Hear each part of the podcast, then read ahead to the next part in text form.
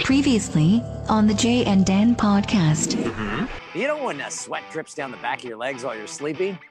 Yeah, woke up in that. Oh, that's hot. Tell us more. Mm-hmm. It's like my Wayne Manor.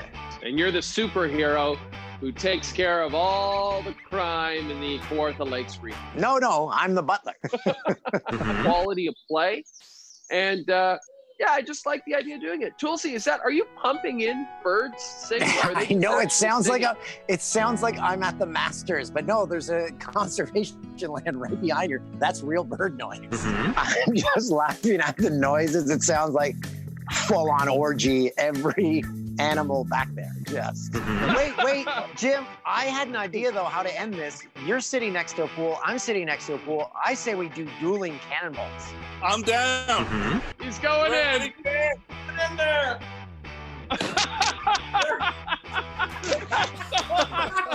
Best ending ever. Mm-hmm. Do they call you Drippy Eye Onright? They call me The Drip.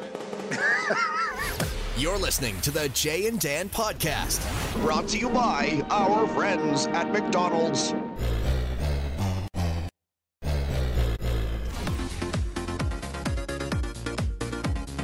Dance! Alexa, what's the date today? It's Tuesday, 2nd of June. June 2nd, 2020. Again, we're at home. I have no idea what the date is from day in and day out. I feel like once the month changes, you should have a little bit of a handle on that, no? Nah, it's all one big Sunday.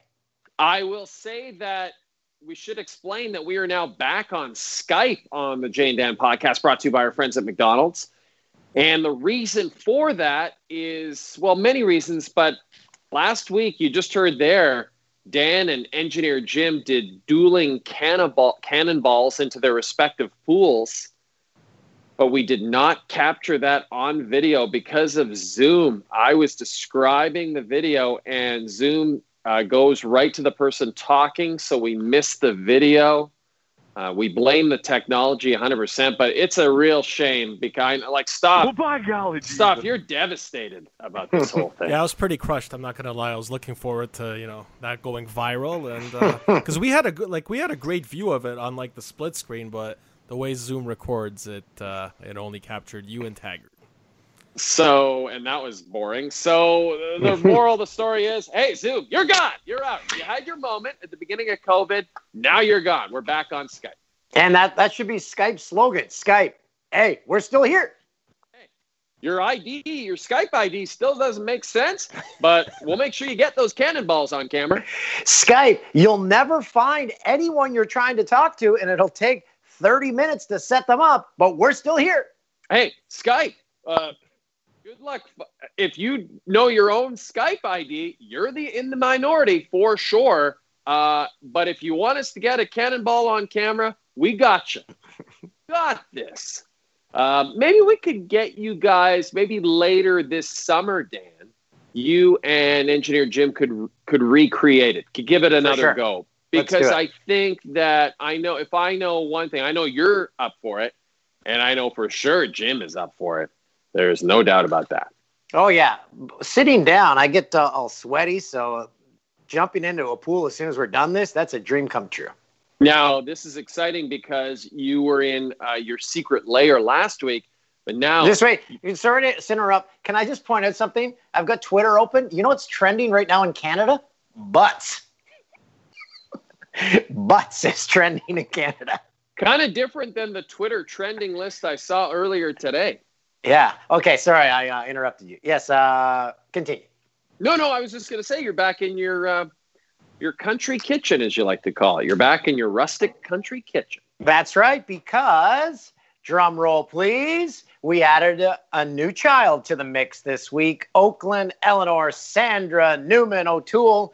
So I had to come back to the country retreat because it's a lot of kids and a lot of crying. So you aren't guaranteed silence now. So that's why I'm here.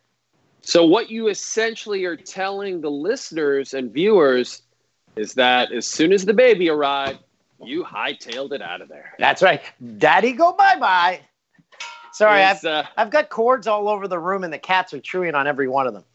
So cords all over the room. Because of this setup. So Oakland's healthy, born 7 pounds, 19 inches, born on May 26th, one day before your daughter. That's right. That's right. Isabel and mom and baby are healthy. She's back up to her her fighting weight because babies always lose weight once they're out of the womb. I'm always so intrigued. So I'm like grilling the doctors and stuff while they're delivering the baby. I'm like, what's that first breath like? It's got to be. They're like, there are so many things that happen on that baby's first breath, and I'm like, tell me them all. They're like, we're kind of busy here. Yeah, we got another 6 babies to deliver. What was it like, though, like with COVID and everything? You were at the Peterborough Hospital. Yeah. Can you describe what was happening and what it's like to have a baby, you and your lady having a baby at the hospital in the midst of this pandemic? Strange to say, but maybe the best time to have a baby because no one's at the hospital. Talk to all the doctors. They're like, all of a sudden, people aren't just coming to emergency with, I got a headache. I don't know what's wrong. No one in emergency. And if people know Peterborough, there's usually I think we do. There's usually a 3-hour wait at Emerge. So there was, obviously, you don't go to an emergency when you're delivering a baby, but the rest of the hospital, empty. They give a screening process when you get in there, ask you all the questions. The only the downfall was we couldn't get a private room because... Oh, couldn't get a private room. Well, no, because they give them... It's first come, first serve there. They didn't give them to anyone because they were kept for COVID mothers, which there were none of. So there were 10... private rooms, and like I didn't hear another baby. I saw one other baby. So there was no one in there. It was silent at night. And if you've ever spent the night on a maternity ward, there's crying at all hours. Zero. It's like the baby's new. I better be quiet. I mean, isn't that funny when you think back, and I know we keep referencing it, you think back to the Bruce Arthur interview we did that terrified all of our listeners, terrified Stoff, terrified you, terrified me when he was talking about tents outside of the hospitals, excessive overpopulation, not being on. And it goes through. So obviously the Peterborough Hospital was preparing for that, right? They were preparing for that inevitability, and that just hasn't come to fruition. And smooth sailing for you new parents. Yeah. So, and I guess their ICU had all been converted over to COVID, but they converted it back because it wasn't needed. There are cases in Peterborough, and there's been one, maybe 2 deaths there. The only fear they have is, so people across Canada, my hometown is the gateway to the Kawarthas. So it's the gateway to the cottage country. So they fear people from Toronto are going to bring it to Peterborough. So that's their biggest fear. So they're still bracing for that, hoping it doesn't happen. I mean, the cottage thing is so fascinating. It's such an Ontario thing. You know, out west, they call them cabins. I know they call them camps in a lot of Atlantic Canada. But the cottage thing is so, it's such a part of Ontario culture and the Kawarthas.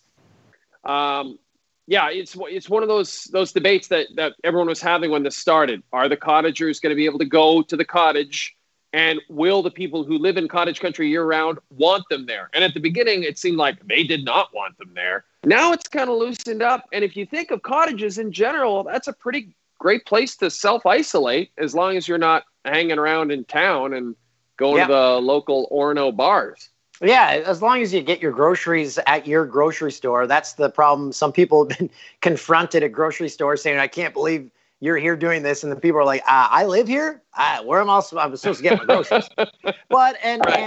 Hats off to everyone in Peterborough, seeing way more people wear masks. Howard Stern mentioned on the show today, he's like, if everyone just wore a mask, this would be over so much quicker. Just, you feel weird wearing it first, but then you're like, hey, this is what you should be doing. And people see you and they're like, oh crap, I forgot to bring mine in. They go to their car, they get their mask.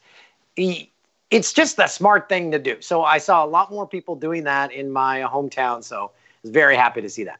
And not to be a downer, but I mean, walking around downtown, I see so many people without masks. And I see a lot of people without masks in stores. I can understand it, I suppose, if you're just walking down the street, you're far away from people. Hey, man, take that mask off. No worries. But as soon as you're going into a store, it should just be automatic. You should have it in your pocket at all times. Just throw that baby on. There's all these cool ones out there now with smiley faces and cool designs you can get. You can look really hip. I will say, though, it is still a little bit jarring. People in masks just walk around the front of my house like, oh, yeah, that's what we all do now. We all wear masks. Oh. So here's a mask story. This happened yesterday. So I'm in Peterborough. Go get gas. Tap the thing, take off, get home. All of a sudden, there's a voicemail saying the driver of, and they describe the vehicle with a license plate, a 50-something man wearing a mask filled up the vehicle, tried to tap his car, didn't work, filled up the vehicle, and then left without paying. So if you could call us back here at the police station or just go to the gas station and pay, then that'd be great. So I was very offended. I'm 44. I was described as a 50-something man in a mask. Not just 50, 50-something. Dan O'Toole, you remember that show 30-something? You're going to be starring in the new Crave series 50-something. So I called the police officer, left him a message. I said, first off, I have a complaint. I told him about the description. But it's so weird because you described wearing a mask. It's like I held the place up, and that's the first time that's ever happened. Tap didn't go through, but the pump still worked. So I went back, explained to the guy. I'm like, he's like, yeah, not a big deal. I'm like, wow, these people are pretty nonchalant about me going away with free gas. Yeah, I mean, they probably thought you were a retiree in the description. Just a local. And now that I think about it, because I got out of the vehicle, my back's really been hurting me lately. So I was like, I was like stretching by the pump, doing like the old guy, like, oh, my back. My back. Raise up, my back. So, yeah, I stole gas, but then went back and paid for it. For you. And, This is what happens when you have a beautiful head of silvery hair. It's hard to place your age sometimes. And then you got that big beard going right now. So it's a lot of factors. People are probably giving you a double take. How old is this guy? Like when Duffy turned 54 2 weeks ago, or 55 even. That guy never ages. He actually looks better now. We always make fun of the shots of him, like from the early 2000s, where he's got like the oversized jackets and his hair was kind of combed straight down for some reason. Like he looked worse back then. He looked like a crack addict back then. And remember, Stoff went on vacation with him, so he saw him shirtless. Isn't Duffy like buff? Oh, he's ripped. What the heck is happening with? We got to have him back on. And we got to figure out the secret to success in terms of his de-aging. He's the Benjamin. But I already know Duffy's response.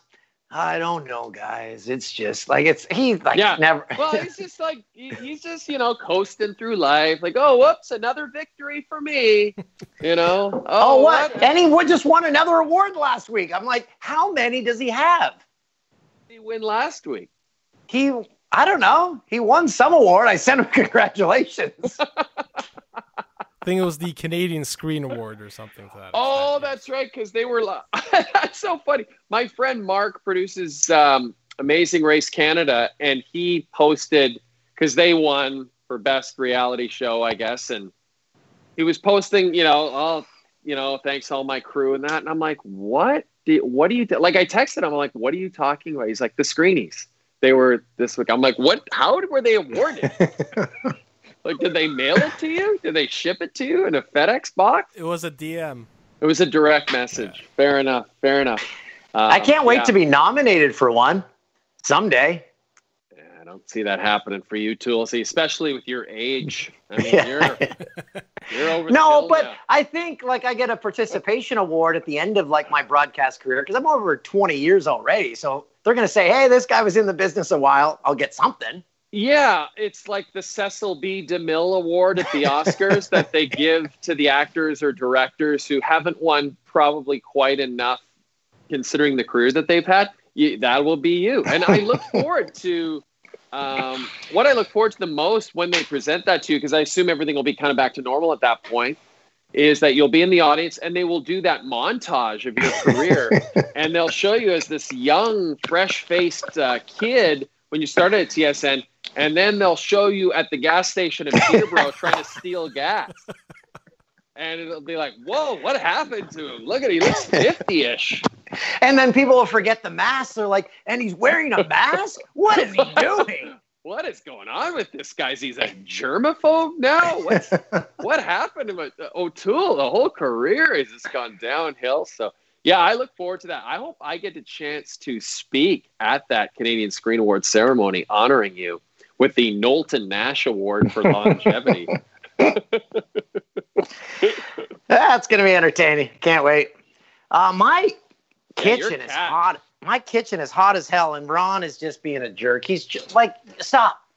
Just stop. Ron the cat, who, as you know, folks, if you watch us on the television, is the breakout star. Meow. He is the breakout star of SportsCenter with Jay and Dan at home. I mean, it's as if he knows Dan. It's as if he knows you're doing the show, and he's like that guy who stands behind Duffy at the World Juniors and tries to get on camera. That's who Ron is. Well, here's what it is, because the counter is at perfect. Like at no other point during the day is he at like eye level with me until I do the show, and then he's like, "All right, here we go. Right. Now I'm going to see him eye to eye." And again, you have another cat who seems to shun the spotlight, not interested in the bright lights of television. Yeah, she's weird. She's just weird. Ginny. Did you guys see that Joe Rogan sold his podcast to Spotify for $100 million or so? Wait. Whoa. Okay, so I saw it moved to Spotify, but he sold it to them? Well, sold the rights, right, Christoph? I would say sold the rights. So it's an exclusive deal. So as of, it doesn't happen right away, but in about a year, like for now, you can still get his podcast on all the platforms just as you can with us. But in about a year, a la Howard Stern being only on Sirius XM, you will only be able to get Joe's podcast on Spotify, because Spotify is trying to become this American hub of podcasts, and I guess Canadian too. Hub of podcasts. They bought the Ringer, Bill Simmons site, basically only for the podcast, right? For the podcast traffic. So they want to become the home of podcasts among the streaming services. So yeah, $100 million. So I guess my question for you guys, and this is exciting because we all have a stake in the Jay and Dan podcast. How long until Spotify comes knocking on our doors and with some of that sweet, sweet cash to make the JDP exclusive to the Spotify? 100 million. Yeah, buddy. Oh yeah. My God. Like Joe needs the cash, but now he's got more of it. Those dollar bills, y'all. Yeah. Yeah. I mean, even if they gave 1,000, we'd go and we'd be like, we'll take it. Yeah, we'd be like Kramer with the coffee deal. They're like, we'll give you free coffee for life. Don't take it. I'll take it. We'll do it. Yeah.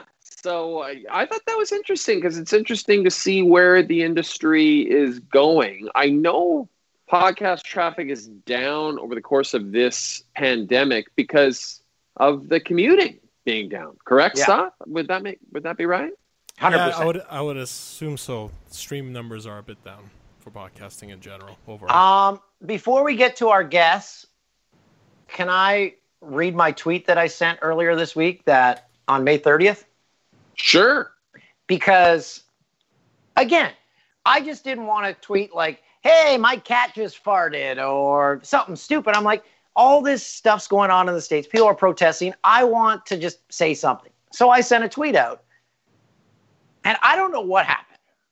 But people here, I'll just read it. This is the first part. This is the part people had problems with.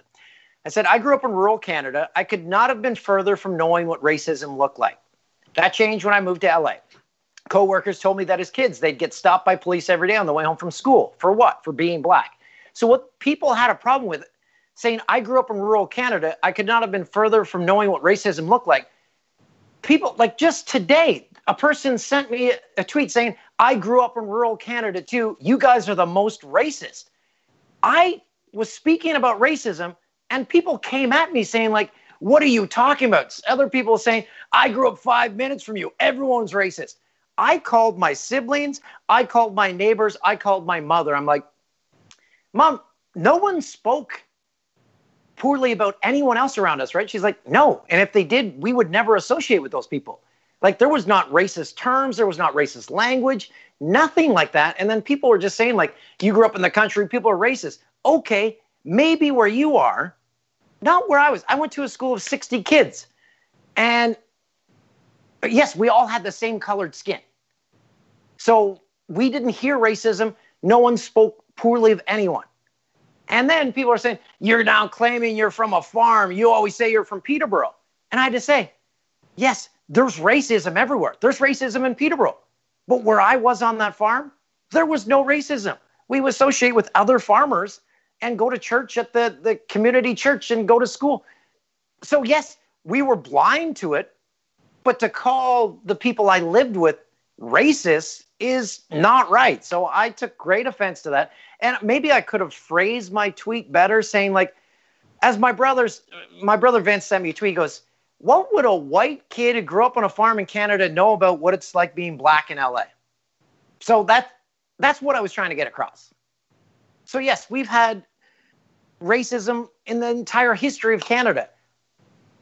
I just took offense to people saying that everyone I grew up with was racist. I'm like, because that's the furthest thing from the truth. No, if people spoke those words around us, my parents must have shielded me from it, or we just didn't associate with cruel people. Yeah, and, you know, you said rural Canada. I mean, to a lot of people, I think Peterborough, it's a city, right? So, well, that's the thing, because I did grow up in the country outside Peterborough. I grew up in a community called Otonabee. So I just want to get off my chest, because people were saying you should be fired. I'm like, what the is going on? I'm talking about, I can't imagine what it's like being a black kid growing up in LA, and people saying I should be fired. I'm like, what the I think so. You know, I think for some people, they associated what you said, I grew up in rural Canada, I couldn't have been further from racism. Immediately in our country, if you're Aboriginal, if you're Native Canadian, you might take offense to that, yes, right? Yes, and I totally understand that. And people respond and say, here's what someone called me at your high school. I'm like, that is horrible, and I can't imagine that. So yes, yeah. I could have worded it better. So there. Yeah, I thought you said yesterday on the TV show, so you're taking Fridays off, I'm taking Mondays off, so I'm not working. I watch on the show, and you said, like, I thought you said it best, like, I didn't send any tweets because I just there's so many reasons, but mostly I just feel like, and you said on the show, like, I just need to just sit and listen. I just need to sit and listen to what everyone's saying. I think the safest and most constructive thing, if there is something that an African-American that you admire or love or respect says that you think is poignant, retweeting is great in that sense. But I just stayed off social media in that aspect because I felt a couple of things that maybe my words would be misconstrued just as yours were. But I also just felt like I couldn't really offer much of the conversation. I just couldn't. And I come from a community in Alberta where there were lots of natives and there was lots of racism against native people in that town. And we all know what happened. We all know it's still happening there. But that's a lot different than what is being protested in the United States right now. It's a lot different. It's a different thing. And you know, not to say one's more important or less important than the other. It's just different. Yeah. So yeah, it's man, it's so tough because everybody's so riled up and so passionate about it. Most of it in a good way. I will say one thing, like when you sent that and I saw that people were coming after you, so I started to read the comments. Like, most of the comments were actually quite positive. I think people did understand what you were saying for the most part. You know so what it's like all of social media. It's like there's a couple of bad apples and they kind of stand out. You latch onto the negative comments, and then when these two guys, they just started like, you should be fired, Dano, fool. I'm like, what the hell? And then it started getting to, like, you say you're from Peterborough. I said, but I grew up on a farm outside Peterborough. So you always say you're from, I'm like, where's going on with this conversation? Like, yes, I know there's racism everywhere. It's just, we never heard it growing up on a farm. So yes, we didn't turn a blind eye. We just didn't know about it. That's all I was saying. I grew up picking stones, feeding pigs, ride my bike down to Rye Fitzgerald's to play hockey, ride my bike back. It's just like, it couldn't be more foreign to me, being a white-faced kid on a farm in Canada. That's all I was trying to say. Right. And yeah, then you get to the States and we work with a lot of black guys, and it's just, just hearing their stories was just unbelievable. Let's call up one of them. When I was referring to the coworker where he gets stopped on the way home from school, that's our guest today, Ephraim Salaam, who we work with at Fox, former NFLer. Just a great guy. Yeah. Hey, there you are, Ephraim Salaam. Yes. What? How are you? Here's the thing. Here's the thing with Ephraim. Ephraim is a guy that whenever you see Ephraim, you smile. You are that joy. You are just a pleasure of a human. How you guys doing, man? We're doing great. We're great. You, Jay, froze. Jay, you froze there. Oh, sorry. I said, it looks like you're in your grandma's bedroom or something. It's got a beautiful beer. Where are you, buddy? Yeah, where are you? How are you? I'm in LA. I'm at the house in Studio City. Trying to find someone to come homeschool my children because I'm over it now. I just I want to give them back now. Oh, your video last week. You. So you should follow Ephraim on social media. You posted a video. The camera's just on you, and you're like, I can't do it. I've had enough of these kids. I don't. I mean, I can't do it. I just. It's several moments in the day where I come to that realization that I'm not cut out for this. Like, I couldn't be a stay-at-home dad. Like, I would. I don't know. I would give my children away. So, Ephraim, have you talked to guys who are still in the NFL, who are like, get me back to the gym, get me out of this house, I'll go train for 12 hours a day?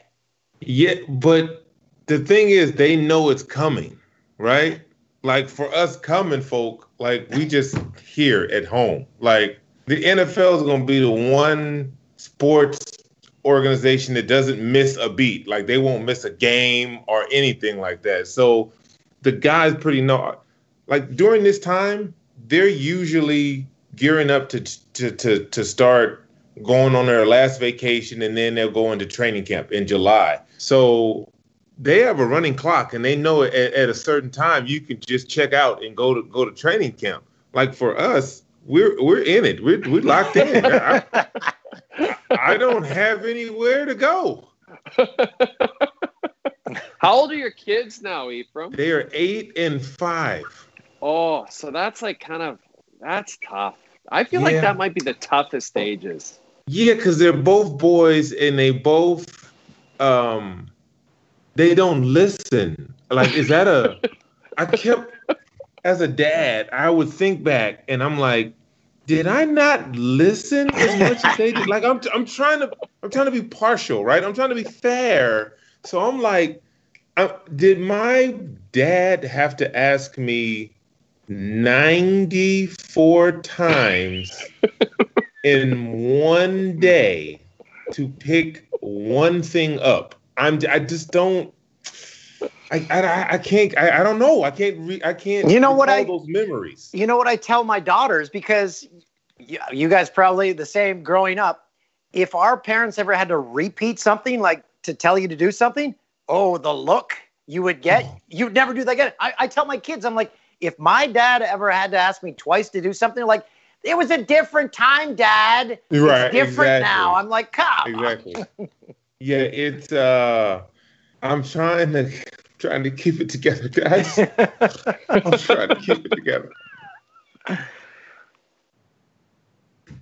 See, there's one of them right there. Just about to be on Skype. Get out of here. Beat it. Beat it. Kids, are you, what's your work schedule like right now, Ephraim? Like, what's going on with you? I'm writing on the television show right now. So we're writing from home, and I do the weekly, the weekend radio, Fox Sports Radio. So I'm pretty open. I have too much time to maybe. I wish I was busier. That way I wouldn't have to homeschool so much, Yeah, because Ephraim, you're a movie producer. Like, you produce movies, so everything is shut down in that industry. Yeah, we were supposed to be actually in production for a TV show and a film this summer. Like, I would be in Atlanta now shooting both of those. And I'm not. I'm at home at my dining room table here. We had a big movie coming out for our company on the 19th of this month. It was our first summer release, and we were very excited. And that went away.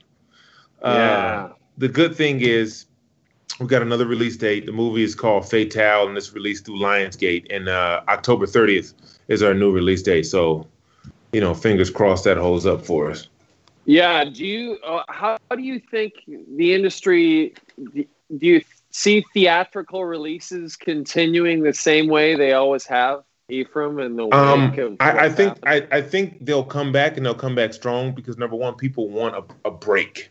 Yeah, people want out of their houses. People want to get out. People want a break, and people want to be transported to another dimension, so to speak. And that's what film does. Film, books, music, concerts, all of those things, sports, they take us away from our everyday grind and the mental wear and tear of our lives. And so once we get this corona thing under control, and, there'll be new social distancing guidelines for theaters and all that, but I think film will come back in a strong way. But I also think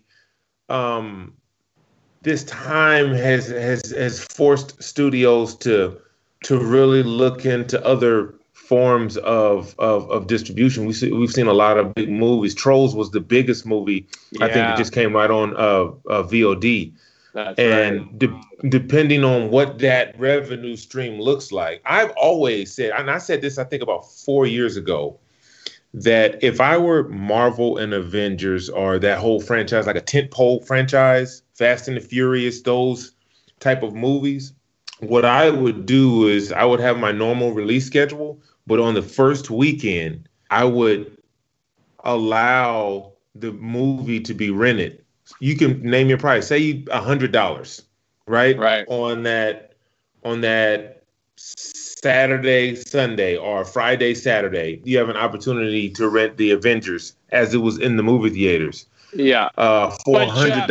At an accelerated price, at a higher price. You know what I mean? And so, people will be like, hey, you want to come over, watch Avengers? You bring $5, $10. I'll pay for you. But that revenue stream in itself, it'll still do $1 billion in the box office. But that you're just tapping into another revenue stream. And so, maybe, being forced to have movie theaters closed, maybe that'll be another direction studio. Wait, Ephraim, you're saying that when I have people over to watch a pay-per-view UFC event, I can collect money? Yes, you can. Yes, you can. I should be doing that. Especially whoever has the biggest TV. Last week, Ephraim, it's not going well for him. Are you guys like in the same house, just in different rooms? No, we're 1 hour apart. 1 hour apart. And how is that going for you guys? I know you guys the proverbial joined at the hip. Are you guys okay? Are you guys You guys make it? Yeah, well, like Dan, it would be like Dan living in Redondo Beach and me living in Studio City, kind of, you know, like, it's, mm-hmm. which is basically what kind of happened when we lived in LA. So I don't know, maybe that's just what works for us, you know. We separate when we are off camera, and then we come together when we're on camera. Jay, let me ask you something. What do you have on the lower half there? Oh, like, what am I wearing? Yes. This is a jacket? No. Not up top. We can see up top. Just something tells me that the bottom doesn't match the top with you. Oh, yeah, you're right. Yeah, I got shorts on. Jean shorts, too. Okay, take me back to the 90s. Jorts. We got jorts.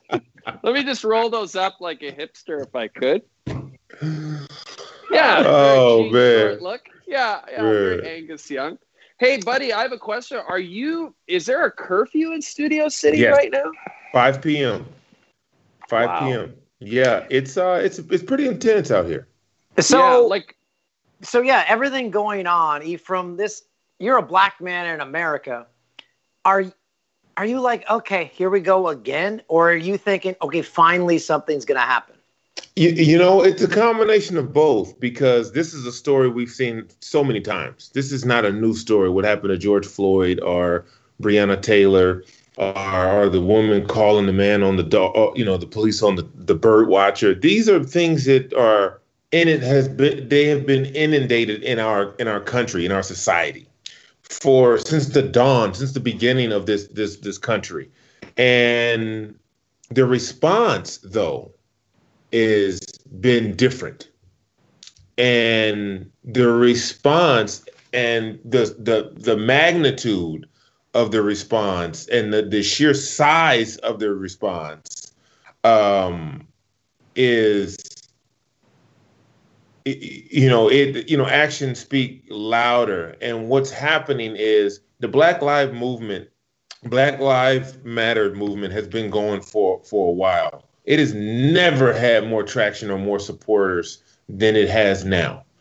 And that's a positive thing, because it matters and it means something. And until it matters on a judicial level, then it's all for naught, right? So and until it matters on a policing level, and on a mayoral level and a governorship level, like, that's when change happens. And we're seeing that now. We're seeing prominent police officers, police chiefs come out and speak about what's happening and condemning everything that's going on. Hey, I'm sorry, I can't with these kids. Yeah, it's all good. It's all good. Talk about a tension breaker. You know, your kid just opens the door. Like, I'm pointing, go the other way. He's just gonna do his own thing. Someone's not eating tonight. I can tell you that. But it's can I ask you something? Absolutely. You have an eight and a 5-year-old. Like, one thing that has been talked about so much over the course of the last week is the fact that not just black people, but everybody has to talk to their kids about racism. Mm-hmm. And what age can you talk to them about it? And what do you say to them? Have you had those conversations with your sons already about it? No, you know, I personally, I want to protect them longer. Right. And some people may agree or disagree with that, but for me, taking away a child's innocence when it's not warranted. Now, granted, through my successes, I've been able to afford our family with the ability to be in places like Studio City, which, you know, although it has its own challenges, it definitely negates a lot of the other challenges when it comes to things a child should and shouldn't be exposed to. And right. So I think it's very important for a child to be a child for as long as he can be. And I don't need him to have anxiety or grow up to be anti-police because he doesn't quite understand what's going on or what I'm trying to tell him, right? It's all about them being able to comprehend what I'm trying to get across. And, you know, 8-year-old, 5-year-old, they don't have the bandwidth to be able to, you know, one of my closest friends is in LAPD, right? So he's out dealing with what's going on right now. I talk to him all the time. I'm extremely worried about him. He's an uncle to my children, right? So I don't want to ever, you know, undermine their relationship because they may not understand that all police aren't bad, and they just will see things that they won't be able to process, and they'll form their own, you know, opinions. And I'm trying to keep them from that as much as possible. Right. So, Ephraim, in conversations we had when we worked together, you would tell me about your upbringing and how you'd be harassed by police, how you and your family, you'd hear the police rolling down your neighborhood and you have to hit the floor. Like, that still, it sticks in my brain. I'm like, I could not ever imagine that. And that was your normal. Yeah. And I think a lot of people are realizing this. So when there's outrage in the African-American community, when police kill unarmed American citizens, a lot of people don't know what that frame of reference, like where that anger comes from, right? Because it doesn't seem like it's a lot. Like it's just like, oh, this happens and that happens, and you know, FBI says only 19, you know, unarmed African Americans were killed. Actually, whatever that is, when you've been traumatized over and over and over again, one is too many. You know, so as I'm explaining to people, and they, like you said, you don't have you can't tap into anything. Like, you don't know what, you're just like, what? That sounds crazy. That's ridiculous. Why would that ever happen? It's hard for a lot of people to comprehend that. So they don't necessarily, or they didn't necessarily understand Black Lives Matter. And, you know, one of the most disrespectful things you can say when someone says Black Lives Matter is all lives matter, right? Because now you're coming from a place of not understanding a point of view. Now, by people saying Black Lives Matter, that doesn't negate the value of any other race, creed, nationality, citizenship at all. What we're just trying to point to is the systemic racism and segregation our people have gone through since the beginning, since the founding of this country. And that's hard for a lot of people to process because none of us were alive back then. People have even said, you got to let slavery go. How, when it's embedded in the things that we do? The 13th Amendment states that if a person is convicted of a crime or goes to prison, they become a slave. Their rights are like, wait a minute. You know, and so once you really look at the genesis and the origin of our pain in this country, seeing George Floyd being murdered, begging for his life for 9 minutes on national television, it's a heavier weight than it's just one guy. Yeah. And more and more people like yourselves are seeing this and understanding, because you guys are now asking the questions, and that's the progress that I like. And then I think about the NFL, and I think of Colin Kaepernick, and there's been a lot of Colin Kaepernick talk over the last few days. And man, you know, it was a silent protest. They want silent protest. You can't get more silent than that. He was ridiculed, and his career was essentially ended, right? Yeah. By collusion and whether it was a conspiracy, whatever it was, he clearly was better than, at the very least, Steve, from a lot of backup quarterbacks in the National Football League. At the very least, exactly. He could, at the very least, have been an excellent backup in a number of markets. And he was shut out from that because of silent protest. And now it's amazing because you feel like he's going to end up on the right side of history. But I always think about Kaepernick. I think, you know, I know it's worth it in a way, but I also wonder, man, that's just a shame that a guy who went to the Super Bowl, by the way, and took a team to the Super Bowl, had his career end like that. Man, talk about the ultimate sacrifice that he made. Yeah, and, you know, the funny thing is people are like, wow, he was right. Exactly. People who were vehemently opposed to the way he protested, the actual protest, all of that, are now saying, wow, we probably should have listened more. Because the thing now that it kills me is people who don't agree with something, they always want to tell you how to protest or how to speak your mind. So what was happening when Colin Kaepernick was going through his thing, it was like, well, why does he have to do it there? Why does he have to do it like that? Because it had the most impact. And Trump said he should be fired for doing it. He called him a son of a bitch, said he should be fired, said that anyone who kneels should be kicked out of the country. All of this rhetoric. And it was only to bring awareness to what the entire world is experiencing right now. So to tell those same people who are bored of that protest to stop being so angry and protest silently, what happens when a silent protest is ignored?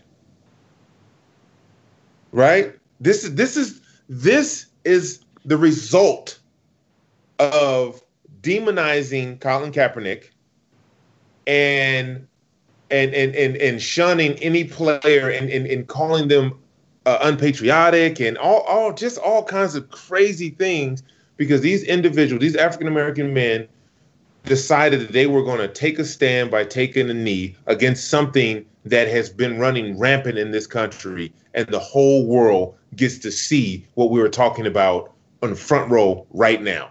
And it's just mentioned tough to hear. Oh, sorry. Go ahead, Dan. I was just going to say, and you get to see it because now the cameras are always rolling. Imagine what you've gone through, what so many people have gone through when the cameras aren't rolling. Just last night, I was watching the LA news, and these store owners who were black were trying to wave down the cops because they had looters. Cops showed up, put the store owners in handcuffs immediately. It's like, you were doing this on live television while all of this is going on. What the is happening? Yeah, we've seen a whole nother level of police brutality during this protest. It reminds me of the 60s when my parents were marching in the civil rights movement in the South. Some of the images we're seeing from these police officers mirror those type of images. And the fact that we're where we are now and they still can't control themselves. Mm-hmm. Think about that. They still can't control themselves when the world is watching. Right? And that goes to, there's a problem with the system. Right? There's a problem with the way the hiring process, right? There's a serious problem there, because it's like, you guys, you know you're on TV, right? You can't push a woman in her face to the ground. You can't, in Seattle, they pepper sprayed a 9-year-old girl. Are you like, where are we? A 9-year-old girl. You can't make this up. There was another instance where a black man rolled through a stop sign. Cops followed him home. His grandma came out to protect him. They threw the grandma on the ground. She had a cane. That's what happens. Do you know they killed Breonna Taylor in her home? Mm-hmm. They shot her 8 times. Looking for someone who's already in custody. Nothing happened to those police officers. What in the hell is going on? Yeah. This is the world we live in. That's why They're rioting across the world. Canada, Germany. It was 1 million people marching down the street in Auckland, New Zealand. Ephraim, in my hometown of Peterborough, Ontario, I think the population is like 97% white. They protested today for Black Lives Matter. I love it.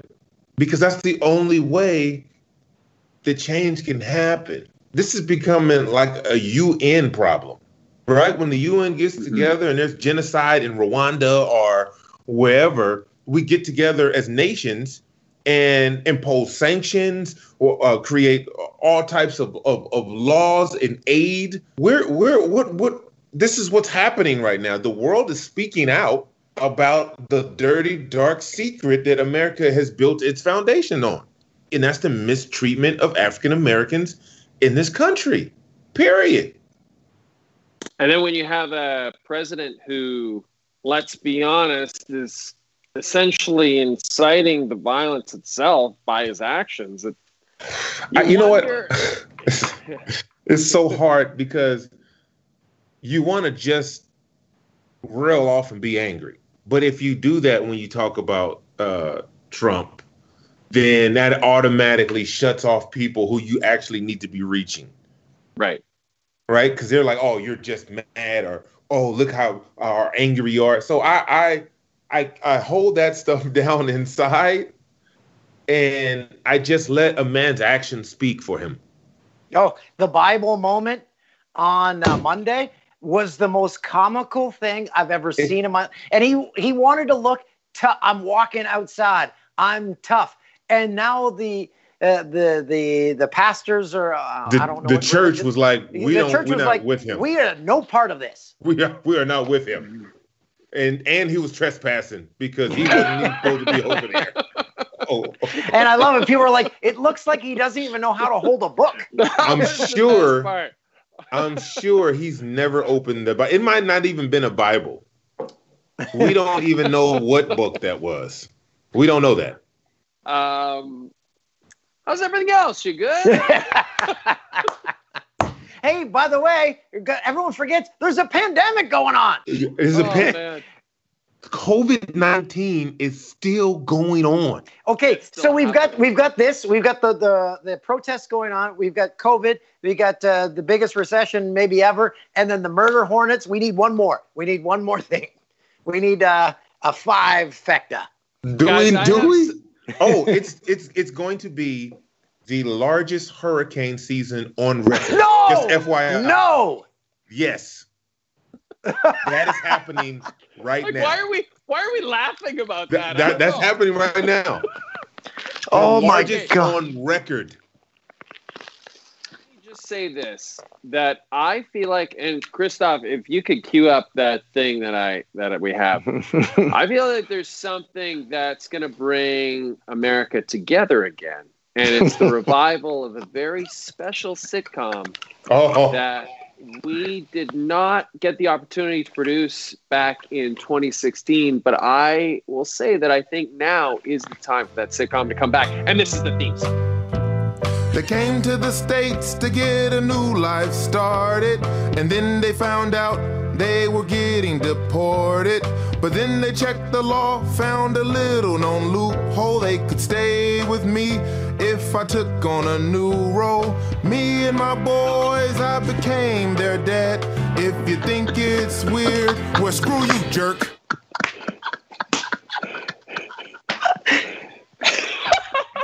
Okay, wait. I have not heard that in forever. And that is catchy. That is catchy. That is amazing. I love that. And I'm telling you, that would have been a hit show. Me adopting two grown Canadian men as my sons so they could stay in the country and we can continue to work together. So the backstory, yeah, Ephraim pretty much explained it. I don't know if we were all... Maybe Jay and I were smoking weed at the time. I don't know. But we were like, hey, what about me and my boys? And we just kept riffing. We're like, yeah, Ephraim like tucks us in at night. And we came up with that theme song. I think there was even an animation that was made. And yes. Now Ephraim, You have a production company. You can make this happen. We can actually do it. I can actually write a pilot. I can write a treatment for it. Hey, we work for a major media conglomerate. They would pick it up. They need content. Okay, so what I'm gonna, and I'm dead serious about this. What I'm gonna do is I'm gonna put pen to pad, and I'm going to write a treatment, and I'm going to start on a pilot episode for me and my boys. Yes, love it. This is incredible. Finally, something in 2020 that's positive. The only thing I request is like the most outlandish laugh track in the history of television. Oh, 1,000%. You don't even have to worry about that. Crave TV, I hope you're listening. Crave TV, our company owns them, and they're going to love this. Let's do it. They need content. Might as well. Let's make it happen. Well. At the very least, let's do an animated version. Oh, that'd be amazing. Right? Let's do an anime. Then we can just lend our voices to it, and you could be in Studio City, and we'll be up here, and we'll record those voice tracks. And, man, it'll be the next Family Guy. Like, that will be so much money. Awesome. Yeah. And you can get away with so much more with animation. Yeah. All right, so it's settled. We've all agreed to it, and the podcast listeners will expect it to happen. So look for that maybe in 2021 when all the hurricanes end. How many? We got to. So we could spend an hour with you, Ephraim, but we got to let you go. We've taken you for too long. How many movies are going to be made about the year 2020? Probably over 1,000. Yes. Literally. If you can't not make a film from here on or a television show without mentioning the pandemic. Like you can't. It can't be done. Yeah, I just laugh about how 2019 people are like, oh, thank God 2019's over. I'm like, we didn't know it was coming. Can we go back, please? Can we just go back to that? We did a podcast tour, and we had sold out shows. It seems like it was 20 years ago. Right? Like it really does. So the humans came into theaters and gathered together. Oh, that's Ron. That's Ron the cat. Yeah, Dan's got a cat. That cat's got to be in Me and My Boys. Hey, yes. Ron. Yeah, Ron's in Me and My Boys. Who names the cat Ron? So my oldest daughter is a big Harry Potter fan. So there's a boy and a girl cat. So we wanted to find boy and girl names from like a movie or something. So Ron and Ginny Weasley from Harry Potter. So all of those names in Harry Potter, and Ron and Jen are the ones that come. Yeah, they're the brother and sister because they're brother and sister. What about Dumbledore? Right. What about Slytherin and Dingledory? Because we needed a brother and sister. We needed a brother and sister name combo. Okay, if you say so. That's what you get.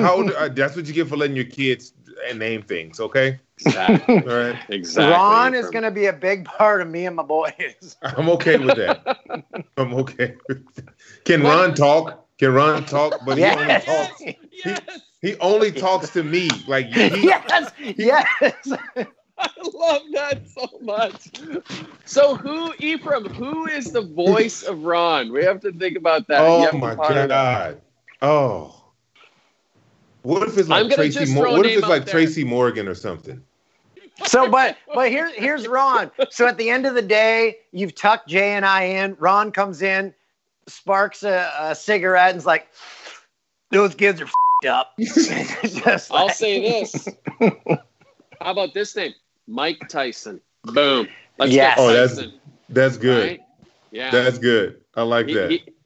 He's looking for work always. Oh, Mike Tyson. Again, I always say Mike Tyson Mysteries may be the greatest 15-minute show in the history of television every single episode. I love it. Yeah. Man, it's great to see you. I miss you guys, man. We miss you. Age.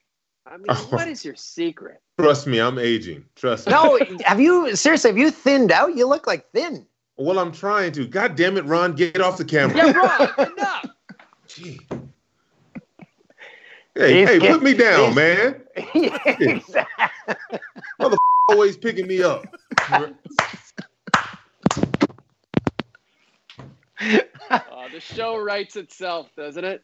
It writes itself. It's so easy. All right, my friends, stay safe. I hope the boys are okay and the family's good. And it's awesome to see you, man. Awesome. I love you guys, man. I really, truly love you guys. We love you, too, my friend. And if this thing don't shake out the right way, I might be coming up there to live with y'all. So we got the room. There's a lot of country and not a lot of people. Is it a dungeon? Both of you guys look like I don't.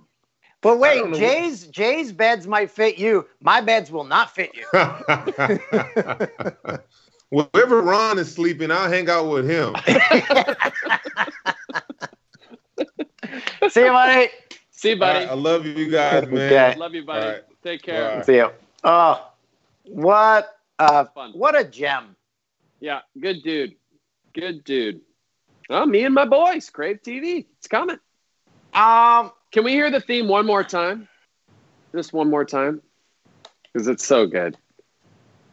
And the fact, like, what a voice. Like, angelic.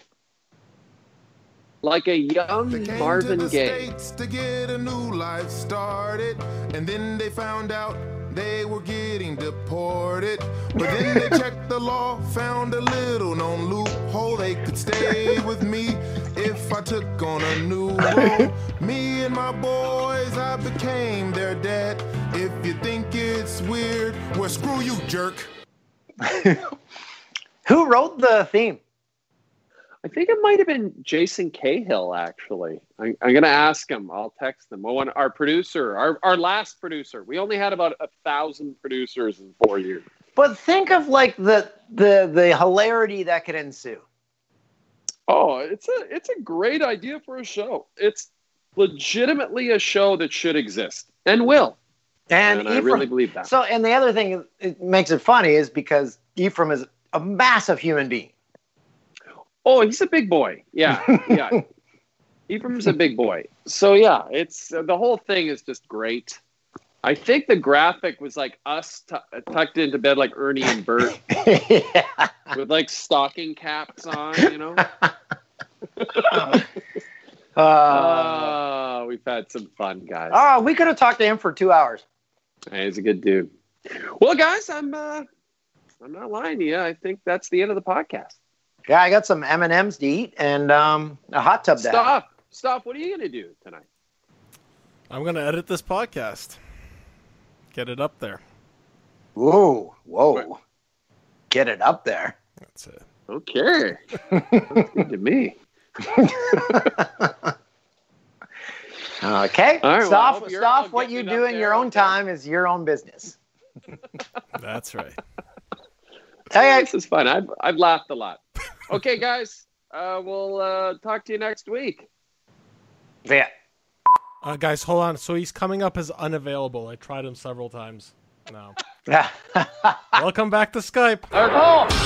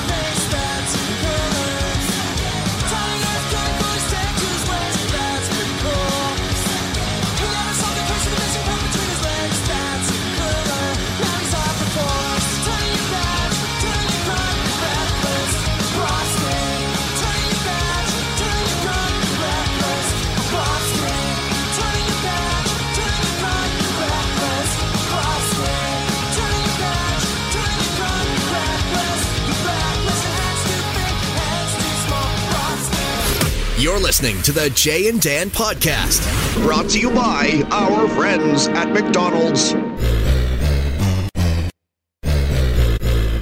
James Duffy presents the Rubber Boots Podcast.